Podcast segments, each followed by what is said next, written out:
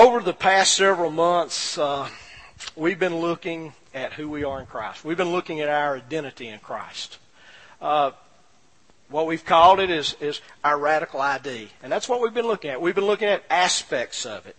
And today I want to introduce something a little bit different into that. It's a picture. It's a symbolic picture of what Scripture, of who Scripture says Jesus is.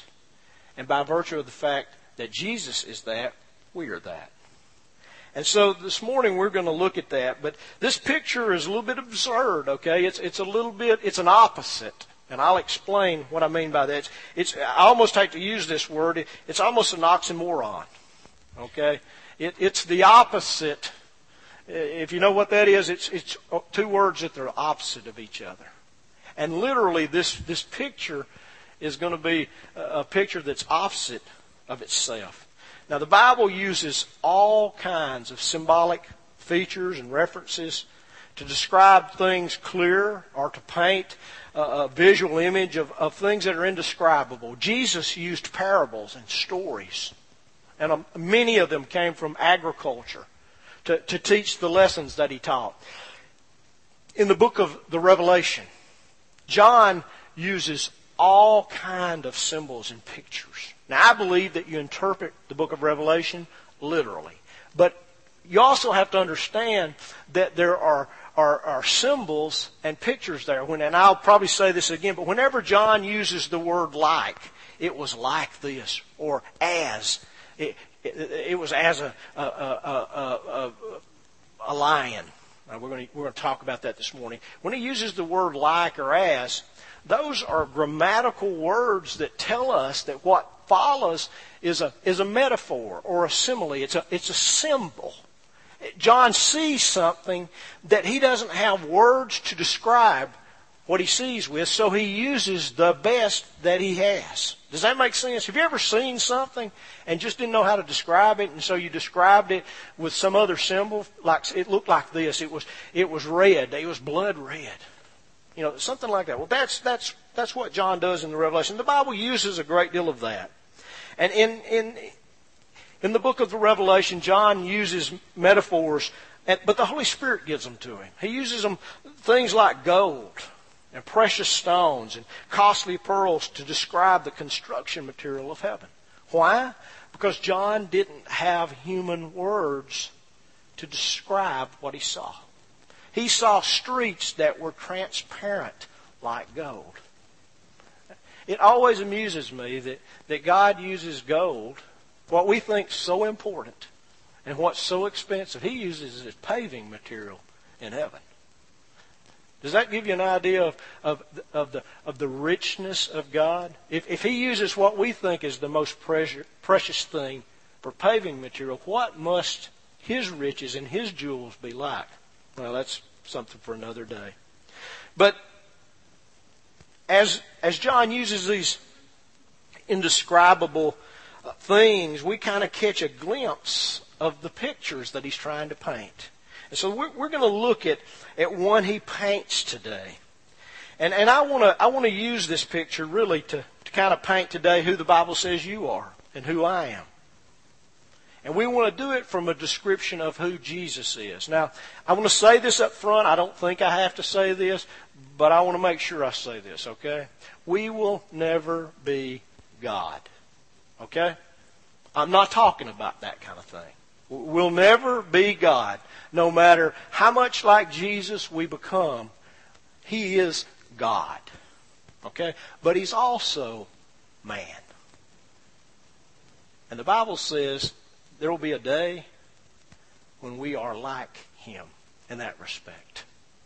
We will, our humanity will be like His humanity. He will remove all the sin, all the suffering, all the pain, and we will be like Him.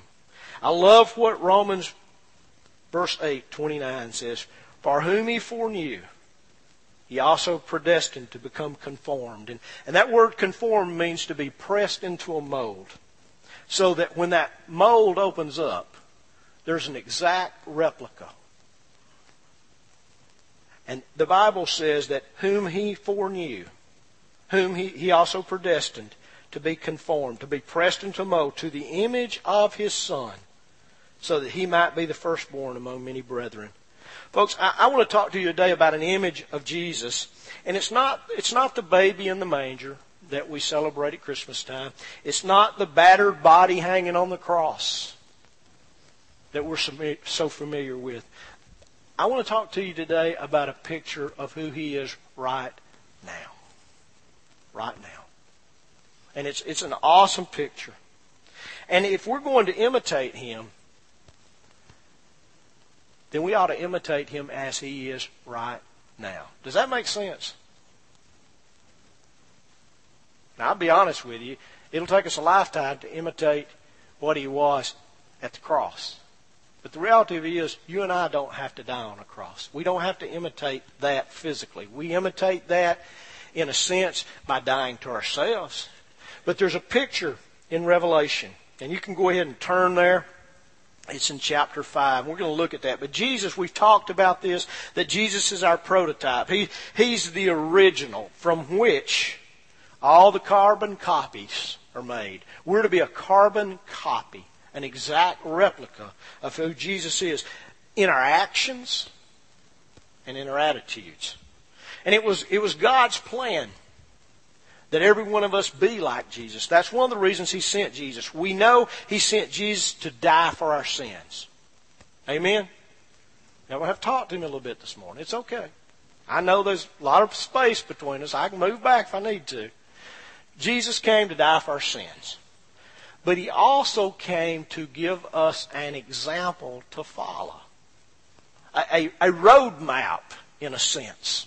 It, it, you know, he could have come and died for our sins and gone back to heaven, and we'd still be wandering around trying to figure out how to get there. But he gave us a roadmap of how to live, what to do in certain situations. We have that example in the Gospels. And so we, we've talked about a little bit. Jesus came to be the second Adam. Why did we need a second Adam? Because the first Adam messed up. The first Adam blew God's A plan. And God only has one plan. It's the A plan. And so he sent Jesus to fulfill the A plan to prove that God's plan was perfect. And so Jesus came and became the second Adam. And so in a sense, as we live this out day by day, and it's what, it's what we used to hear, uh, we don't hear this word very often, but it's, it's the sanctification process. It, it literally, that word's about this long, sanctification. What does that mean? It means as we become like Jesus, as we become set apart, as we are being made holy, does that make sense? As we become like Jesus. That, it, during that sanctification process, which is day by day, we are slowly and meticulously returning step by step to the garden. How many of you realize that? Man and woman begin in a garden. If you read the end of the book, guess where we end back up? In a garden. Paradise. That's what Eden was. It was paradise. And so we're on a, we're on a journey back to a garden. And it's a big deal, the journey. Not just the destination, but the journey. Now I want you to look with me. We're going to look at Revelations chapter 5. The Lord just kind of hit me in the face with this about three or four weeks ago. Have you ever heard a, a word or a song or a phrase you just couldn't get out of your mind? I was singing one yesterday all day long because I, I heard it on a John Fogerty uh, CD. Now it wasn't it wasn't Creedence Clearwater. I'm trying to think about the group it was. It really doesn't matter. My mind's racing in a lot of different directions. But it was just, I, I just couldn't get. I sang it all day long to myself. Nobody else wanted to hear it. You ever heard? Of, have you ever heard something and you just couldn't get it off your mind? You saw something. Well, a few weeks ago, I was listening to the radio uh, I was listening. In fact, I was listening to WDJC. I don't even know the name of the song, but I heard one word in a song that just captured me. And I thought, where did, man, that word. Actually, it was two words. It was an, it was a noun and an adjective. That it just captured me. I thought, where have I, where have I seen that picture before? Because it was a great picture. And then I realized that those two words perfectly describe who Jesus is and who we are in Christ. They're biblical. And so I want, to, I want us to look at the context of that word. And I'm kind of saving the word. Most of you, most of you are looking for it to pop up there. I told Connie not to put the title of the sermon up till the end because I want to build up to the, the word. Okay? Now, let's go to Revelations chapter 5, verse 1 through 7. If you want to read some amazing scripture, read Revelation 4 and Revelation 5. It, it's a John is caught up into heaven. And this is what he sees. And, and in these two chapters, there are one, two, three, four, five songs that they're singing in heaven. We're not gonna we're not gonna read all of this, but I want to I want to begin. This one won't be up on the screen. It'll be the first one. If you go back to chapter four, verse eleven, I want you to to listen in fact, I'm going to go back to verse 9. And when the living creatures gave glory and honor and thanks to him who sat, sits on the throne, that's God, to him who lives forever and ever, the 24 elders will fall down before him who sit on the throne and will worship him with who, who lives forever and ever and will cast their crowns at the throne saying, Worthy are thou, O our Lord and our God, to receive glory and honor and power, for thou did create all things, and because of your will they existed and were created. And then verse 5, chapter 1, and John says, And I saw in the right hand, hand of him who sat on the throne a book written inside and on the back, sealed with seven seals. And I saw a strong angel proclaiming with a loud voice, Who is worthy to open the book and to break its seals. And no one in heaven or on earth or under the earth was able to open the book or to look into it. And John says in verse 4, I began to weep greatly because no one was found worthy to open the book or to look into it.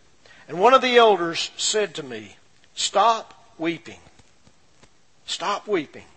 Behold, the lion that is from the tribe of Judah, the root of David has overcome, so as to open the book and its seven seals. And I saw between the throne, between the throne, with the four living creatures and the elders, a lamb standing as if slain, having seven horns and seven eyes, which are the seven spirits of God sent out into all the earth. And he came and took it out of the right hand of him who sat on the throne. And when he had taken the book, the four living creatures and the twenty-four elders fell down before the Lamb, each one having a harp and a golden bowl full of incense, which are the prayers of the saints. And they sang a new song. Worthy art thou to take the book and to break its seals, for thou wast slain and did purchase from God with every, with thy blood men from every tribe and tongue and people and nation.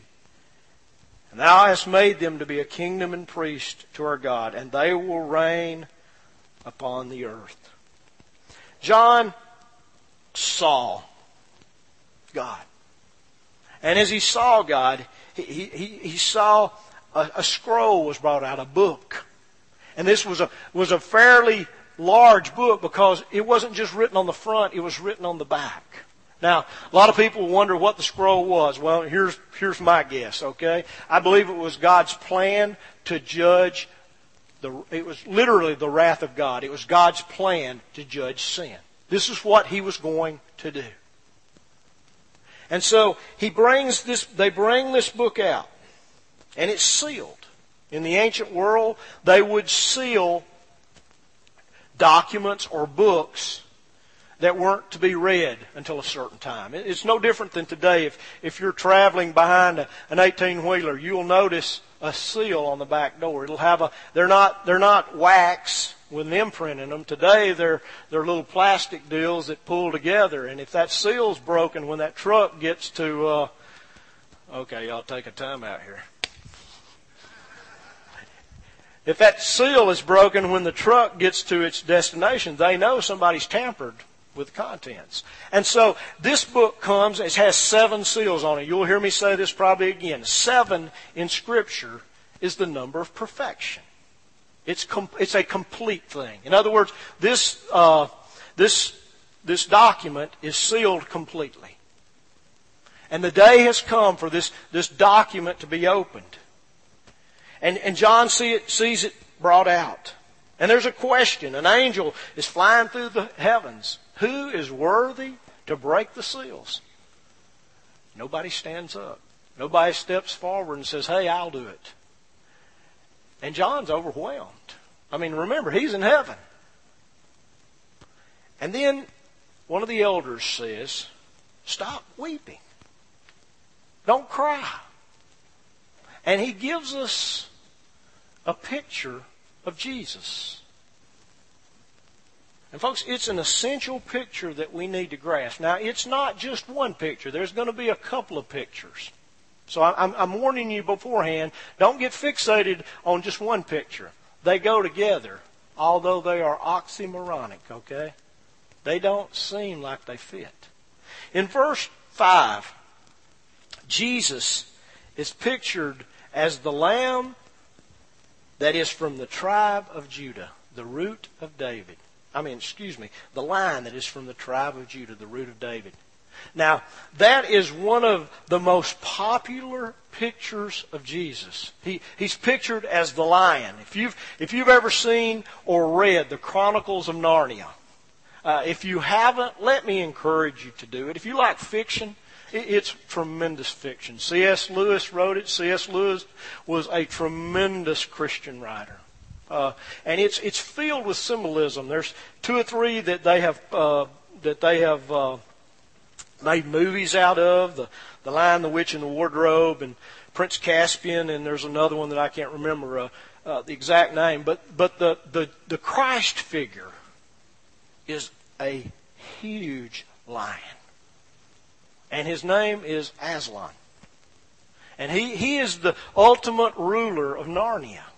And, and, and there are just countless symbols of the lion in, in Christian lore. It, it's, a, it's a huge picture. It's one of the most popular ones. It, eh, do you know where it comes from? It doesn't come from here. It comes from Genesis. In the book of Genesis, let me make sure I got the patriarch right. Jacob, Israel, is about to die. He calls his sons in. And he does what, what every father did. He calls each one of them up and he begins to bless them. He lays his hands on their head and he begins to bless them. And a blessing was usually prophetic. It spoke not just about who they were, but what they would become. You see, their name meant something. And so when he gets to his son Judah, whose name means praise, that's what Judah means praise. When he gets to praise, he lays his hand on Judah's head, and this is what he says in Genesis chapter 49, verse 8 through 10. It says, Judah, praise. Your brother shall praise you. Praise, your brother shall praise you. Your hand shall be on the neck of your enemies. Your father's son shall bow down to you. Judah is a lion's whelp, or literally a young lion. From the prey, my son, you have gone up. He crouches, he lies down as a lion, and as a lion, who dares rouse him up? The scepter shall not depart from Judah, nor the ruler's staff from between his feet until Shiloh comes. Literally, the word Shiloh means until the one to whom it belongs comes. So all of a sudden, Oh, uh, Jacob's not talking. He, he's talking hundreds, perhaps thousands of years down the road. He's pronouncing this blessing, but he's prophetically speaking about something. And to him shall be the obedience of the people. And so he blesses Judah. He blesses his son with, with rulership. What tribe was Saul from? This is a trick question, so don't answer it real quick. Benjamin. What tribe was David from? Judah. What tribe was Jesus from? Judah. He was a direct descendant of King David. He was a direct descendant of Judah, or in, in Hebrew, Yehuda. Praise. And so this passage is saying that, that Judah, you're going to be like a lion. And you're going to be a ruler. And you're going to be a king. And your brothers, your, the other tribes, they're all going to bow down to you. And that scepter, that rod, the scepter is what a, ruler would extend to, to give entrance to someone who came into his, his presence. The rod is what he would use to pronounce judgment with. He, he, he says, There's a king coming who will have both. And those, both of those gifts belong to him. That's what Shiloh means. And to him shall be the obedience of the peoples. There in Genesis, in the very first book of the Bible, is a prophetic, prophetic declaration about Jesus coming. And so this, this prophetic blessing that Judah, that was spoken over Judah, referred to Jesus. Because Jesus would descend from the, Judah's line and through King David. And Jesus is the line whose tribe is literally praise. See, that's why I praise, folks. That's why we, we don't just sing three or four songs on Sunday morning because that's just what you do before you preach. Worship and praise is not what we do. It's who we are. It's our tribe. Okay? The tribe of Judah today and throughout history, their flag has a lion on it because of the prophetic words of Jacob. And so Judah, or excuse me, Jesus is going to be the lion eventually. Now that image of a lion is rich with meaning. What comes to your mind when I say lion? What automatically? King of beasts. Exactly. The king of the beast, the king of the jungle. The lion uh, over history has become symbolic with leadership and with royalty and majesty. Kings were looked at as lion. King Richard, the lion hearted. On and on and on. You just you come up with the lion's a very common symbol uh, through antiquity and, and in palaces even today that you find etched on the walls, engraved in pictures, on flags, on tombs. A sphinx is a lion. That's, that's what that is. It's a lion with a human face. That's what the, that's what the pharaohs put to guard their tombs. See, the lion was a, was a powerful animal in their culture. Symbolic. It symbolizes courage and power and strength and authority. It's also symbolic of, of intellectual in, in excellence, brains, leadership ability. It's interesting when Solomon ascended to the throne and he began his building project. He builds the temple. Then he builds uh, his house. You know what his throne looked like? It was ivory. It was overlaid with gold. And where his hands rested, you know what rested under his hands? Two lions. But not just two lions. There were six steps up to his throne. On each of those steps stood a lion, or two lions. So there are actually 14 lions. Now, just imagine. You've got an audience with King Solomon.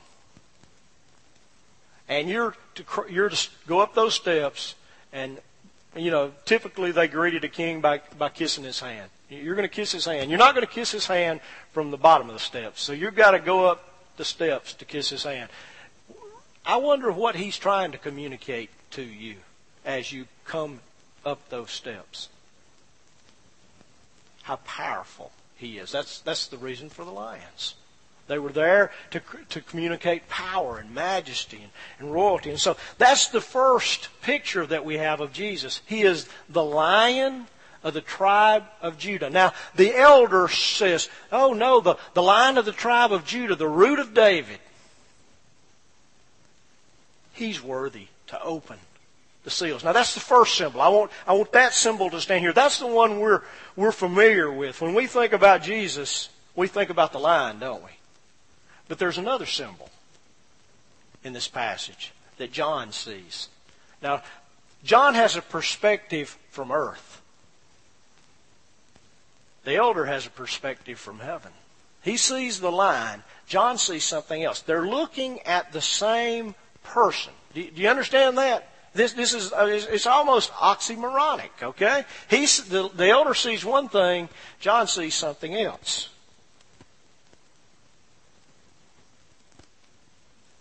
Look what it says there in verse 6. And, and John says, And I saw between the throne. Now, I don't know how to draw that picture, but God's sitting on the throne, and yet he sees something between the throne. There's a crowd there, and in the midst of the throne, this is what John says he saw. He said, I saw a lamb standing as if slain. Now, the as if slain is, is the symbol picture there. The, the lamb is a symbol, but the lamb is standing as though it were slain. Having seven horns and seven eyes, which are the seven spirits of God sent out into all the earth. Now, John sees something totally different than the elder saw. The elder saw a lion, the king of beasts, the most powerful animal in the world. I don't know if you ever watch National Geographic, but if you don't, and you're not squeamish, you ought to every once in a while. They are huge beasts, and they are massive animals, and they are scary animals. They are big and large. Everybody wants to have the strength of a lion. But John saw something else. It says John saw a lamb.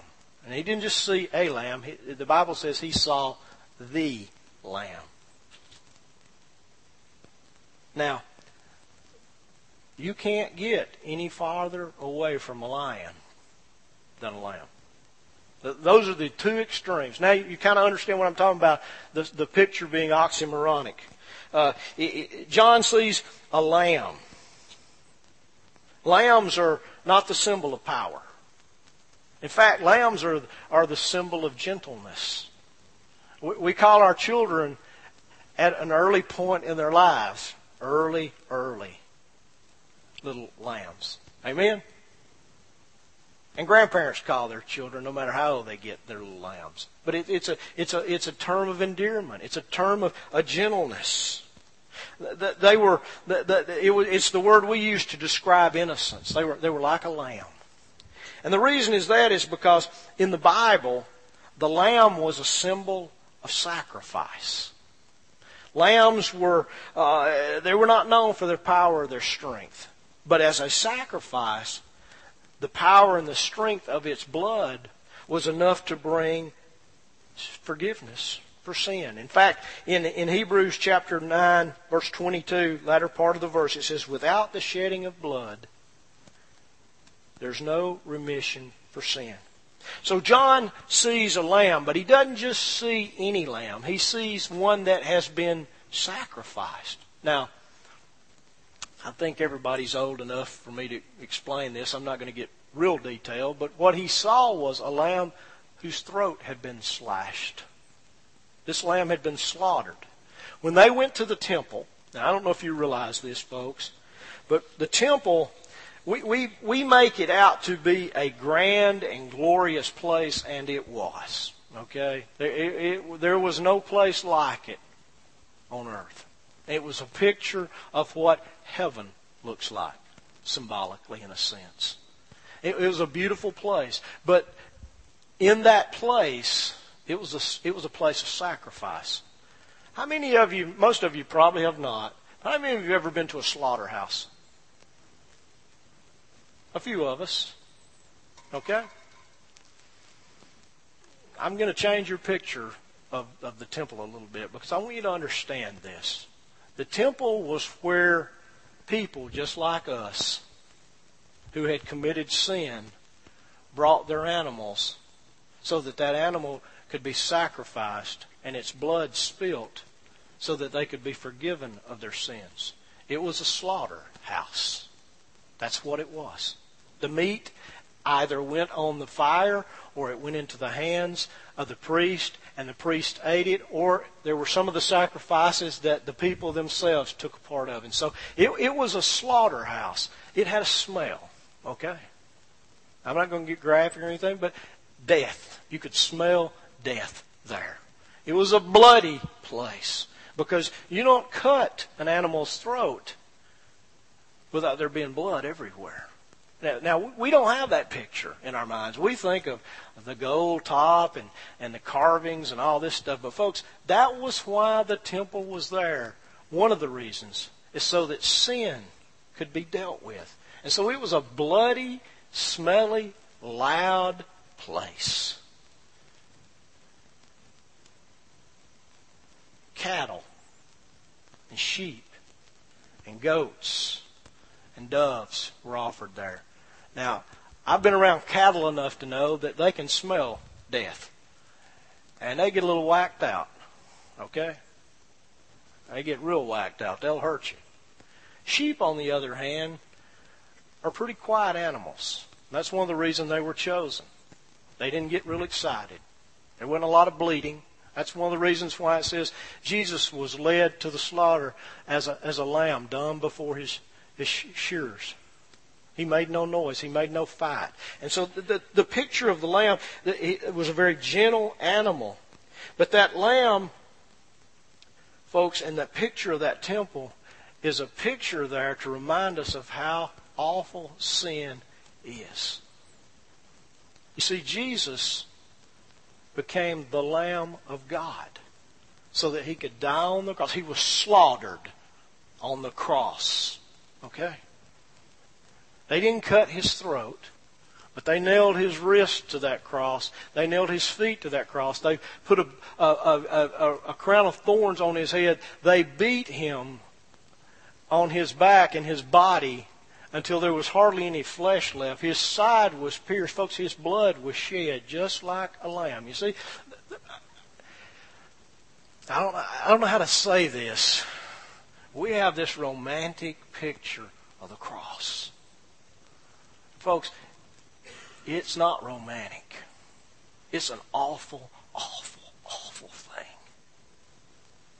And Jesus gave his body for us on that cross. No different from those lambs, although they didn't know what they were doing.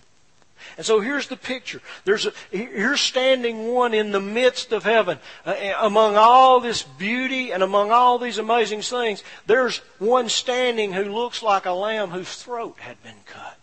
See, that's what John saw. You know why? Because John had seen Jesus die on the cross. He understood who this one standing before him was. You see, the elder in heaven saw him as a king, as, as, a, as, a, as a leader, as a, as a powerful figure. John saw him as my sacrifice. Because John's like us. John saw the Lamb. But listen to what he says. As though he had been sacrificed standing. You see, once you once you sacrificed a lamb, it no longer stood anymore. That was the end of it. This lamb's still standing. He's not crumpled in a heap. He's not destroyed. He's risen. He's resurrected. And so John says, I saw a lamb as though slain, as though slaughtered, standing in the midst of heaven. What he's saying is, I see Jesus. I see Jesus.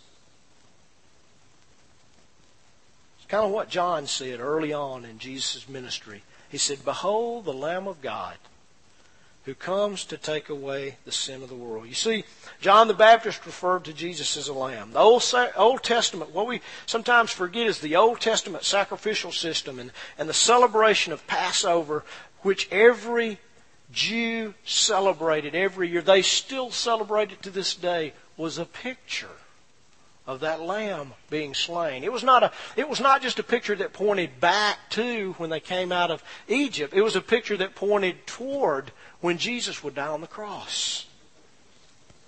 Here in Revelation, it's interesting. The, the description of Jesus as the lion in the tri- of the tribe of Judah, you know how many times that appears in Scripture? One time. One time. And yet we probably know it better than most any. The lamb illustration appears just in the book of Revelation 28 times. I don't know how many times it appears before that, but it, it's a picture of Jesus. It's, it's a picture of a powerful sacrifice, one that was, was spotless and perfect and, ble- and without blemish. I mentioned a few moments ago, lambs were silent animals. They, they didn't do a lot of bleeding. And so they were, they were perfect because they were quiet. Not a lot of commotion. And John saw this lamb standing there slaughtered. He could see the wounds in Jesus' hands. He could see the wound in his side.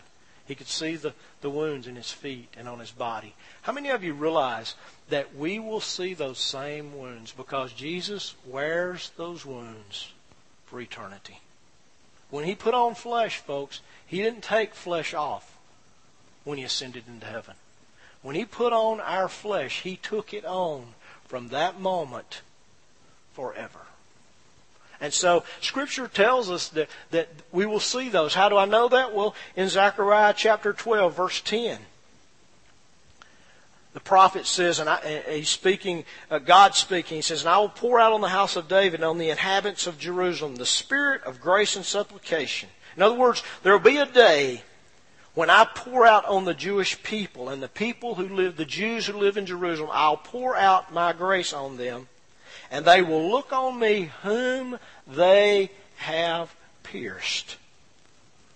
They will mourn for him as one mourns for an only son, and they will weep bitterly over him like the bitter weeping of a firstborn. So we know we'll see Jesus as he is. We know we'll see those wounds. But the description continues here in Revelation chapter 6. It says, This lamb has seven horns. Now that's a strange looking animal, amen. I mean, let's just be let's just be real. Okay, that, that when I picture that in my mind, that's a strange looking animal. John's not saying the animal will have, or, or, Jesus has seven horns sticking out of his head. Those horns represent something. They're pictures. Seven is what? Number of completeness. A horn was a symbol of power. So this this this lamb has all power. But he not only has all power, it says he has seven eyes. Now, if the seven horns don't look really strange, seven eyes do. Okay, y'all got to come on, loosen up just a little bit. I mean, I'm not being irreligious here, but when I picture this in my mind, that's a strange-looking creature. That's because that creature's not going to have seven eyes. It's a picture of something. It's it's the picture. Uh, literally, the the passage says that having seven horns and seven eyes. Now, he goes on and explains, which Scripture very often does, what the seven eyes are. They're the seven spirits, the seven spirits of God.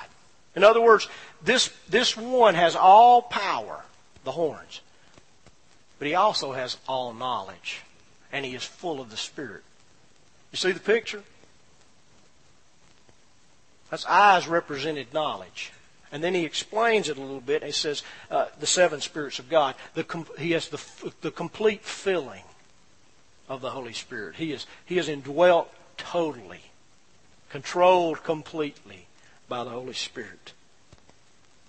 So here you have a picture of a lion. And here you have a picture of a lamb. They're about as far apart as you can get. And yet they describe the very same person. The two symbols describe Jesus. Jesus is both. Now, what I want to do in just a few minutes, and I mean a very few, is apply those two symbols into one. Because I think the Holy Spirit wants us to see one person. Okay? Uh, Jesus is not schizophrenic. He's not two people. He's one person. It's interesting that this passage doesn't speak of a roaring lion. That's not what the text says. It says as a lion, as a lion of the tribe of Judah. It doesn't say as the roaring lion of the tribe of Judah. It doesn't speak of a bleating sheep. It just says a lamb that was slain. It could, but it, it doesn't. The picture here that it paints kind of contradicts itself. It's sort of like passive aggressive. How can you be passive and aggressive? I know, but it, it just doesn't seem to go together. Jumbo shrimp. Just think about these a minute. Jumbo shrimp. A little pregnant. You ever heard that? A little pregnant. A little dead. Well, what's a little dead? Or my best, uh, the best one I like, a partial ceasefire. What's a partial ceasefire? Okay, now, so it's it's it's oxymoronic. They don't go together. They're contradictions.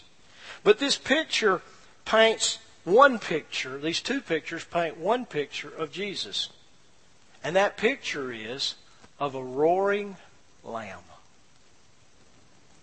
Want you to think about that for a minute. A roaring lamb. Well, lambs don't roar. Lions don't bleat. But Jesus is a lion, and he's a lamb. So he has the strength and the power of a lion.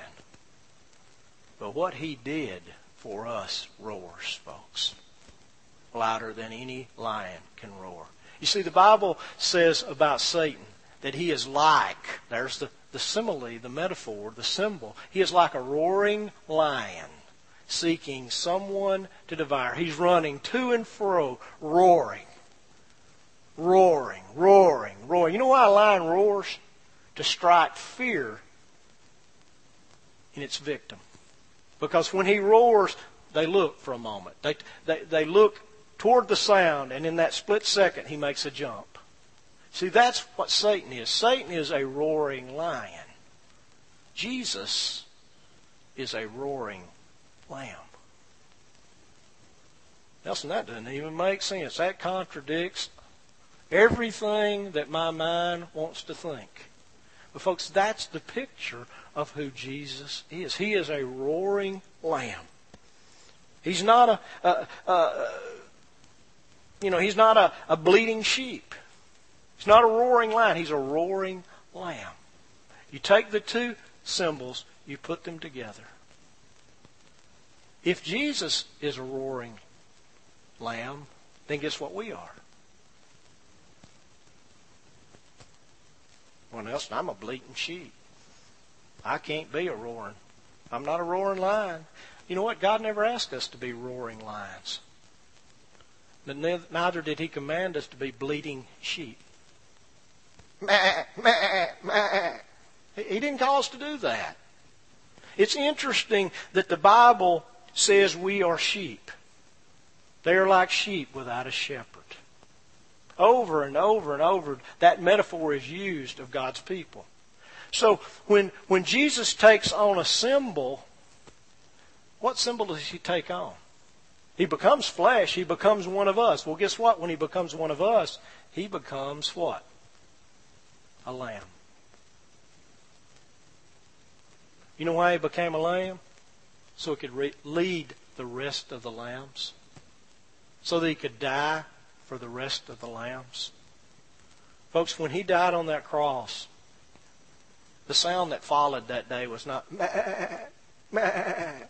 It was the roar that pierced creation. Everything stopped and looked. And the lion that is the lamb roared. And because he did that, folks, that's the picture for us to live out. Now, Nelson, I sort of think you have flipped off into left field and maybe gone nuts. No, you know what? I every once in a while I have to remind myself who I am in Christ. I have to have a picture. I don't know about you. That's one of the reasons I love Ephesians chapter six and the picture of the warrior. Okay, I, I can grasp that one. This one's a little bit more difficult. But this one's a little bit more where we all live. You see, the picture in this passage paints Jesus roaring lamb, and because we're in Christ, our identity is in Him, then our identity is in the roaring lamb. And that's a picture that we can remind ourselves every day. Now let me let me apply the description and we're gone. Okay? A roaring lamb paints a picture of a person who has chosen to live out a sacrificial life. You know, too many Christians act like lions. They run around, they roar, they got big mouths, no heart. Now you say, Nelson, you shouldn't have said that. Well, it's true. Okay? They're all bark and no service. And that's not the picture that Jesus gives us. The lamb, when a, when a, when a, lamb roars, it gives its life for everybody around. It serves. The life they live is not about them. Gosh, if we could just get that one truth and internalize it. Life is not about me. It's not all about me. It's about Him. Folks, when we live sacrificially and we live unselfishly, what we do roars into the heavenlies. It shakes the enemy to his knees. It frightens him. Because all of a sudden, instead of one Jesus, he's got multiple Jesus running around. So the picture of a roaring lion pictures a person who has chosen to live out their lives in sacrifice. And there's nothing more powerful, folks. There's nothing in our culture, uh, not, even in the American culture, of a person who's willing to give themselves for somebody else. Whether it's their life, like our soldiers in the military, or whether it's just a guy on the street who sees somebody in need and ministers to them, buys them a burger, takes them by the hand, lifts them up, gives them a hug, gives them a dollar. See, or just sees a need and meets it, and nobody knows who met it. See, that's the power of being a servant. But it's not just the power of being a servant. A roaring lamb is also a person who understands inwardly, not outwardly, but inwardly, the power of the resurrection and the strength that they have in Christ, but they refuse to use it for selfish motives. Folks, I am sick up to here with people merchandising Jesus Christ to father their own whatever. I could go on and on with that, but I'm not going to because I think you understand what I'm saying. Folks, a person who's a roaring lion understands the power of the resurrection. They understand the power of the Spirit. But you know what? They don't use it. They don't pray for it so that they can do things so that they'll be known. They do it so that they can serve others and minister for Jesus. Folks, that's a life that roars. You don't have to tell people who you are. You don't have to tell them you're a Christian if you live that kind of life out. If you see a need and meet it. If, if the Spirit says, Nelson, I want you to stop and pray for this young lady right here, and you do it, it roars. How do I know that? I told you about the, the, the young editor I prayed for. Later at supper, I met another young lady. I want to say little girl, but she's not a little girl. I'm just feeling older. You know what I mean? And she was from Mississippi in a place that that we were at for a while close to, and we got to talking, and I knew her uncle and aunt, and before long it was a it was a little small world. She says, "Hey, you prayed for so and so, didn't you?" I said, "I don't know what what do you mean." She said, "Yeah, Miss so and so. She said you prayed for her, and you said exactly you said these words." And I thought to myself, "Okay, I didn't even know that." You know what happened? Just being obedient to God roared. Others heard it. Folks, it can happen in your life. It doesn't have to just be prayer. It could just be going up to somebody and say, hey, you know what? I love you. You're valuable. You mean something to me. See, it's a life that roars. Now, the last one. I could go on and on with these, but this is the last one. A roaring lamb rests in the power of God. Okay? Folks, this is not your battle. You may be in it. And you may be firing the bullets and swinging the sword, but this ain't your battle. this is His battle. It's not by my might. It's not by my power, but it's by His Spirit. By my Spirit, saith the Lord. Folks, this is His battle. Lambs were docile animals. They rested a lot. They ate, they drank, they did a few other things, and they lay in the grass. The shepherd led them to the grass. He led them back to the protection. Okay, that's the picture of who we are. And when we rest in God, we quit being frantic and struggling and, and rushing here and there and everywhere and trying to be everything for everybody, and we just rest a few minutes every day with the Lord. Folks, He empowers us. He empowers us so that with a word, with a prayer, with an action, hell gets turned upside down. You and I could try all week long, and, and God can do something in a moment through a person who's rested and relaxed in Him in a moment. You see, I could have wandered around at that writers' conference all week long going, Can I pray for you? Can I pray for you? Can I pray for you? And God said, I want you to pray for her. I walk away from there amazed. God, you should use me? How could you use me? Because you were resting. You were depending on me. And folks, nothing roars louder than a person who's resting in Christ. So the picture, let's just come back to our picture again. Our picture is of a lion and a lamb. You bring those two together, you have Jesus.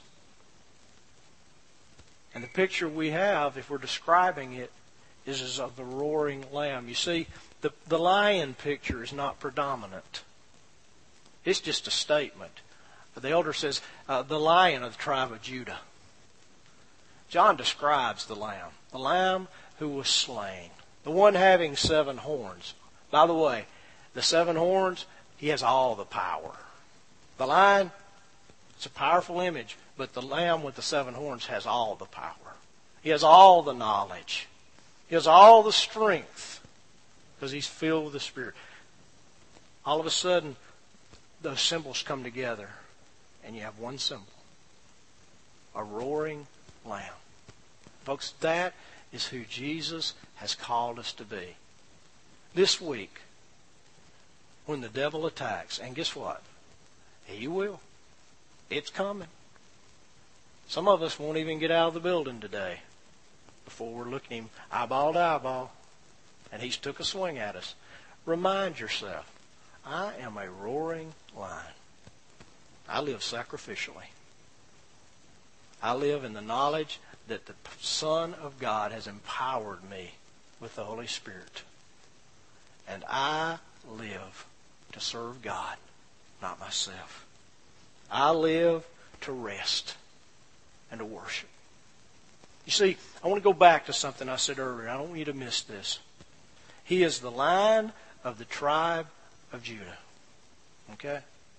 Whether you realize it or not, we've been grafted into his family. Does that mean we're Jews? No. But he is the lion of the tribe of what? Praise. His tribe is what? Come on, this is not. I've given you the answer already. We are his, his, his tribe is what? Okay. What happens when we praise? We're a part of his tribe. Our job is to praise. His job is to roar. Does that make sense? Let's pray. Father, your Son Jesus is the King of kings and the Lord of lords. For more information on Eagles Wing Church, visit our website at www.eagleswingchurch.org or on Facebook at facebook.com forward slash Eagles Wing Church. Thanks for listening and have a blessed week.